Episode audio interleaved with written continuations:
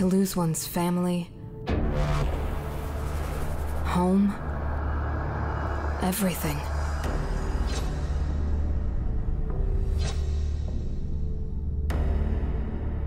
What would I do if that happened to me?